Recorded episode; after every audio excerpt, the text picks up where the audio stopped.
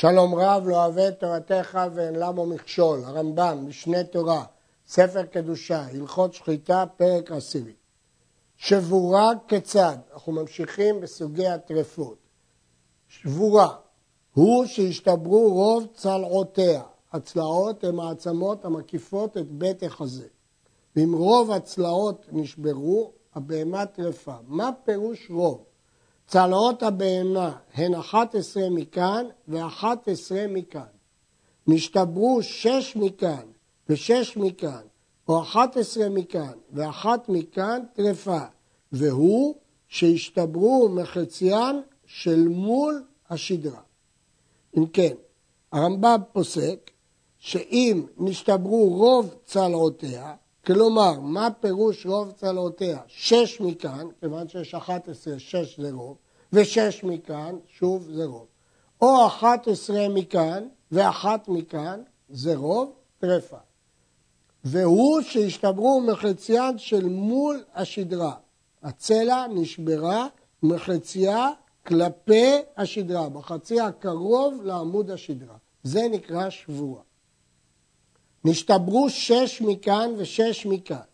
אם היו צלעות גדולות שיש בהן מוח, טרפה.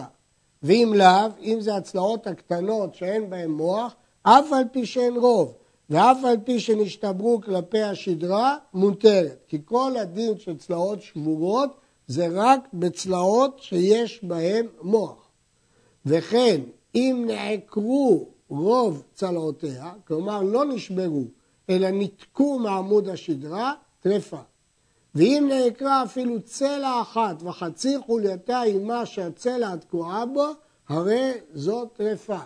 אפילו שחוט השדרה שלם, אפילו שאין רוב עצמות שבורות. כיוון שהצלע נעקרה יחד עם חצי החוליה שלה, מספיק אפילו צלע אחת, הרי זאת טרפה.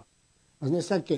או רוב הצלעות כשנשברו, או רוב הצלעות כשנעקרו, או אם גם הצלע וגם חצי חוליה, אפילו בצלע אחת מטריפה.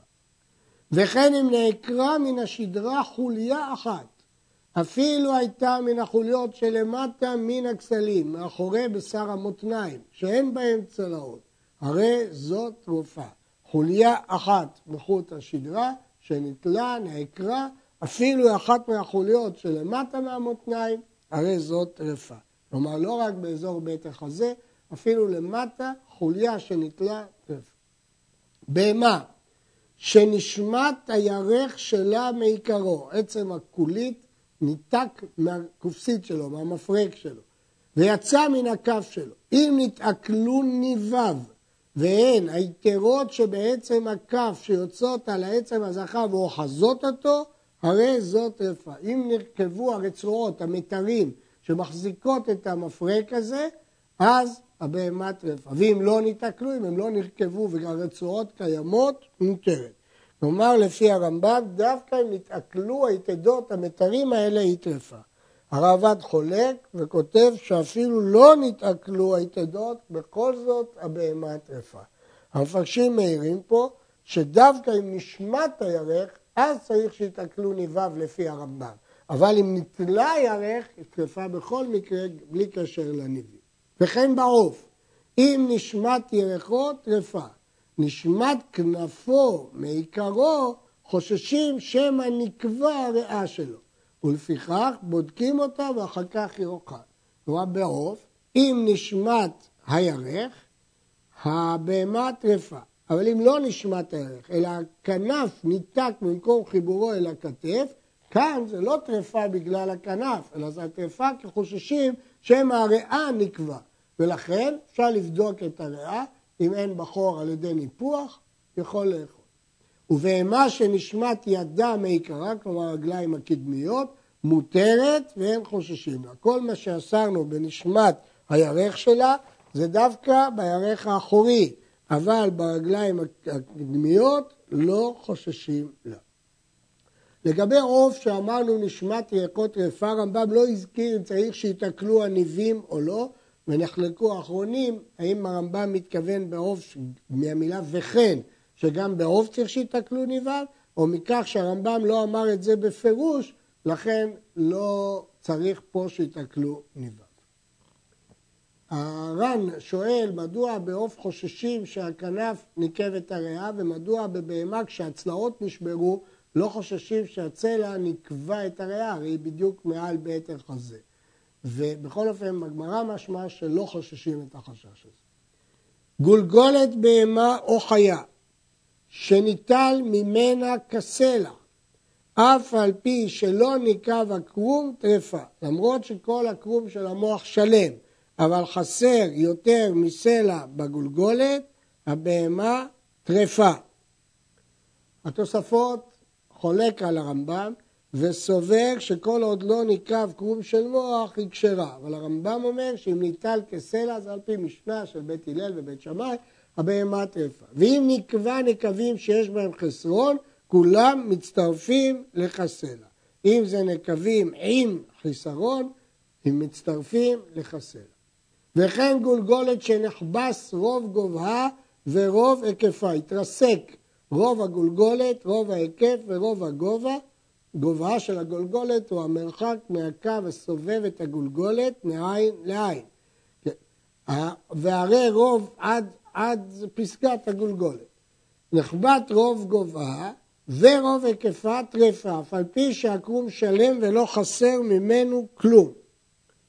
נחבס רוב גובה, אם מתרסק רוב הגובה, והרי רוב היקפה קיים, או שנחבס רוב היקפה, והרי רוב גובה קיים, הרי זו ספק טרפה, ויראה לי שאוסרים אותה. הנה ראינו היום שיש מקרים שבספק הרמב"ם אומר יראה לי שמתירים, ויש מקרים שבספק הוא אומר יראה לי שאוסרים. אז אם כן, זה לא כמו הכלל שיש כאלה שרצו לכלול ברמב"ם שחוץ מדרוסה בכל ספק מתירים. זה בספקות במציאות, אבל בספקות בדין, לפעמים הרמב"ם אומר שמתירים ולפעמים שאוסרים, והמפרשים דנו מדוע לפעמים כך ולפעמים כך.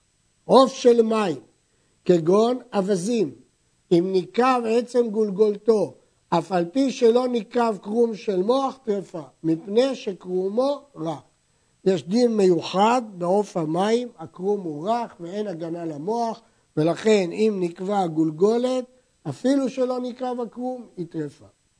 עוף היבשה, שהקרום שלו עבה, שהכתו חולדה על ראשו, או שנגב באבן או בעץ, ניקב, ואנחנו לא יודעים מה מצב הקרום, מניח ידו בצד הנקב ונועץ, או מכניס ידו לתוך פיו ודוחק למעלה. אם יצא המוח מן הנקב, בידוע שנקרב הקרום הוא טרפה, ואם לאו, מותר. עושה ניסיון לבדוק האם הנקב הזה נקב את הקרום או לא. בעצם הכלל היה צריך להיות שאם נקב הקרום טרפה ואם לא כשרה. הרמב"ם מציע עצה איך לבדוק את זה, האם הקרום נקב, אז המוח יוצא, ואם הקרום לא נקב, המוח לא יוצא. בהמה שאחזה דם, היא נראית אדומה מרוב דם, או שהייתה מעושנת, שאפה עשן וחלתה, או מצוננת, התקררה וחלתה, או שאכלה סם שהורג את הבהמה, חומר רעיל לבהמות, או ששתת מים הרעים, מים מורעלים. הרי בהמה כזאת, שהיא בכל המקרים שמנינו קודם, הרי זו מותרת. אכלה סם שהורג את האדם, או שנשכה נחש וכיוצא בו, מותרת משום טרפה ואסורה משום סכנת נפשות. כיוון שהסם הזה מסוכן גם לאדם, אז למרות שמצד טרפה לא נעשתה במכה שהיא ממיתה אותה, אבל כיוון שזה חומר שרעיל לאדם, אף על פי שהוא יתפרק בגוף הבהמה, אנחנו חוששים שיש סכנה לאדם, וחמירה סכנתא מאיסורא. חמורה סכנה מאיסור. כמובן, בהנחה שזה סכנה. אם הסם יתפרק עד כדי כך שהוא לא מזיק לאדם, ודאי שאין חשש לזה. אבל בדרך כלל חוששים שהסם יזיק לאדם. יש להדגיש, למרות שהבהמה שאחזה דם מעושנת או מצוננת או כל הדברים הללו, יש חשש שהיא תמות, אבל דינה כמו חולה. התורה לא אסרה בהמה חולה, היא אסרה רק בהמה שנעשית במכה הממיתה אותה. ט. סיכום כל הטרפות. נמצאו כל הטרפות המנויות כשייפרטו, ואפשר שימצאו בבהמה וחיה שבעים. ואלו הן, על סדר שנתבררו בחיבור זה. דרוסה, ניקב תרבץ הוושת, ניקב קרום של מוח, נתמסמס המוח עצמו, ניקב הלב לבית חללו, ניקב קנה הלב, נקבה המרה, נקבו קנה הכבד, נקבה הקיבה, ניקב הכרס, ניקב המסוס, ניקב בית הכוסות, נקבו מאיה, יצאו המים לחוץ ונהפכו, ניקב הטחול בעוביו, חסרה המרה, נמצאו שתי מררות, חסרה הקיבה, נמצאו שתי קיבות, חסר הכרס, נמצאו שני כרסים, חסר המסוס, נמצאו שני מסוסים, חסר בית הכוסות, נמצאו שני בתי כוסות, חסר אחד מן המעיים, נמצאו שני בני מעיים, נקבה הריאה, ניקב הקנה למטה במקום שאינו ראוי לשחיטה, ניקב סימפון מסימפוני ריאה אפילו לחברו, לא נאטם מקום מן הריאה, נימוק סימפון מסימפוני הריאה, נמצאת ליחה סרוחה בריאה, נמצאו בה מים סרוחים, נמצאו בה מים עכורים, התמסמסה הריאה, נשתנו מריה, נהפך הוושת במראה, חסרה הריאה ממניין האונות, נתחלפו האונות, הותירו האונות מגבה, נסמכה אונה לאונה שלא כסדרה, נמצאת הריאה בלא חיתוך אוזניים, חסר מקצת הריאה, יבש מקצת גופה, נמצאת הריאה נפוחה ועומדת, צמקה הריאה מפחד אדם. חסרה רגל, בין מתחילת בריאתה בין שנחתך, או שהייתה יתרה רגל.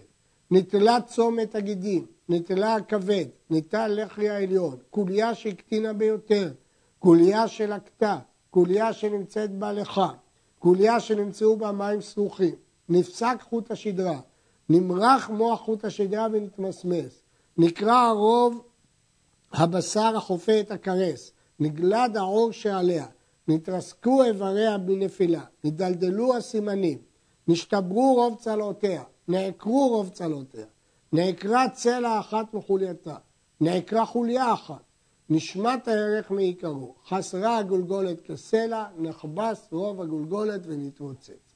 אלה הם 70 טרפות שפירטנו אותן אחת לאחת בהלכות הקודמות. וכאן קובע הרמב"ם עיקרון. אלו השבעים חולי שאוסרים את הבהמה ואת החיה משום טרפה. כבר נתבהר כל אחד מהם ומשפטה. וכל שאפשר מהם שימצא בעוף, באיברים המצויים בעוף כבהמה, דינו בבהמה ובעוף אחד הוא.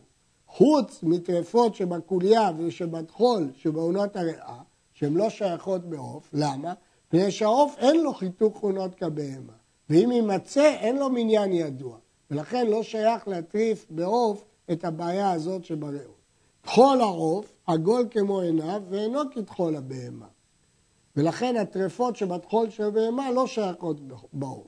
וטרפות שבקוליה ושבטחול לא מנעו אותם חכמים בבהמה כדי שיהיה נגדם בעוף. לפיכך לא נתנו לקוליה שהקטינה שיעור בעוף וכן כזה בזה. למרות שבבהמה נתנו שיעור של קוליה קטנה שהיא טרפה, אבל בעוף לא מנעו את הגודל והקוטל, ולכן הרמב"ם מכשיר בטחול של העוף, כיוון שבין כך ובין כך הוא לא דומה לעוף של בהמה. ושתי טרפות יש בעוף יתר על הבהמה, ואף על פי שיש לה אותם האיברים, ואלו הם. עוף שנשתנו מראה בני מאב מחמת ההוא, אדומים והוריקו, ירוקים והדימו, זה רק בעוף ולא בבהמה. הרב"ד חולק ואומר שמבחינה עקרונית גם בהמה שנשתנו בני מעיים מטריף, אלא שמעשית זה לא יקרה כל כך מהר בבהמה כמו בעוף, ולכן חכמים לא מנעו אותו. אבל לפי הרמב"ן אין טרפה כזאת בבהמה. ועוף המים שניקב עצם ראשו. עוף המים שניקב עצם ראשו זה דין מיוחד בעוף ולא שייך בבהמה, כי בהמה עד שלא ניקב קרום של מוח זה כשר, כי הקרום של מוח בבהמה הוא עבה. קרום של עוף המים הוא מאוד מאוד דק, ולכן מספיק שנקרא בעצם הגולגולת להטריף. נשים לב לכלל הבא של הרמב"ם בהלכה י"ב, ואין להוסיף על טרפות אלו כלל, שכל שאירע על הבהמה או לחיה או לעוף, חוץ מאלו שמנו חכמי הדורות הראשונים והסכימו עליהם בתי דיני ישראל, אפשר שתחיה. ואפילו נודע לנו מדרך הרפואה שאין סופה לחיות. גם אם הרופאים יגלו לנו שיש דברים אחרים שיקרו לבהמה והיא תמות, אנחנו סומכים על חכמי ישראל שאפשר שהיא תחיה. וכן אלו שמנו ואמרו שהם טרפה, מה שחכמי הדורות הראשונים מנו כטרפות, שבעים הטרפות, אף על פי שראה בדרכי הרפואה שבידינו שמקצתן אינן ממיתים ואפשר שתחיה בהם, אין לך אלא מה שמנו חכמים, שנאמר על פי התורה אשר ירוך. כן הרמב"ם קובע שלמרות שהסיבה של טרפה, כפי שהוא כתב בהלכות מאכלות אסורות, פרק ד' הלכה ה', היא העובדה שהבהמה נוטה למות, כך הוא כתב שם בפירוש. בכל אופן, אין הולכים פה לפי חכמי הרפואה מה נוטה למות ומה לא נוטה למות, אלא על פי מסורת של חכמי התלמוד, כל מה שהם מנו, הם מנו. אין לנו אלא שמנו חכמים 70 טרפות, ובזה לא הולכים לפי הכללים הרפואיים. החזון איש רצה ללמוד מכאן עיקרון שרק באלפיים שנות תורה החכמים היה להם סמכות לקבוע את ההלכות, אבל דורות אחרים לא יכולים לשנות. אה, אחרים אחרונים נחלקו עליו וכתבו שזה דין מיוחד כאן בטרפות, שלא הולכים אחרי קביעות רפואיות, כי אנחנו לא יודעים מתי בהמה תחיה או תמות. אה, דיון בתשובת החזון איש הזאת, שנכתבה כמה פעמים, נמצא בספר בית ישי לגאון הרב פישר שליטה. כל טבח שיודע הטרפות האלו, הוא מכיר את שבעים הטרפות, והרי הוא בחזקת כשרות, מותר לו לשחוט ולבדוק לעצמו ולמכור, ואין בזה חשש. שעד אחד נאמן בייסורים, בין יש לו הנאה בעדותו, בין אין לו. לא נאמר, כיוון שהוא מרוויח מזה כי הוא מוכר את הבשר, אז הוא לא נאמן. זה הכלל, עד אחד נאמן בייסורים, גם אם יש לו הנאה, זה לא כמו שני עדים. וכבר ביארנו שאין לוקחים בשר מטבח ששוחט ובודק לעצמו בחוץ על הארץ או בארץ ישראל בזמן הזה, אלא אם כן היה מומחה. למרות שמעיקר הדין אפשר היה לומר שכל טבח הוא בחזקת כשרות, אבל בזמן הזה לא לוקחים אלא אם כן היה מומחה. ואם יצאה טרפה מתחת ידו, מנדים אותו ומעבירים אותו, מפטרים אותו ואינו חוזר לכשרותו עד שילך למקום שאין מכירים אותו ויחזיר אבדה בדבר חשוב או יוציא טרפה לעצמו מממון חשוב. רק אז אפשר להחזיר אותו לתפקידו.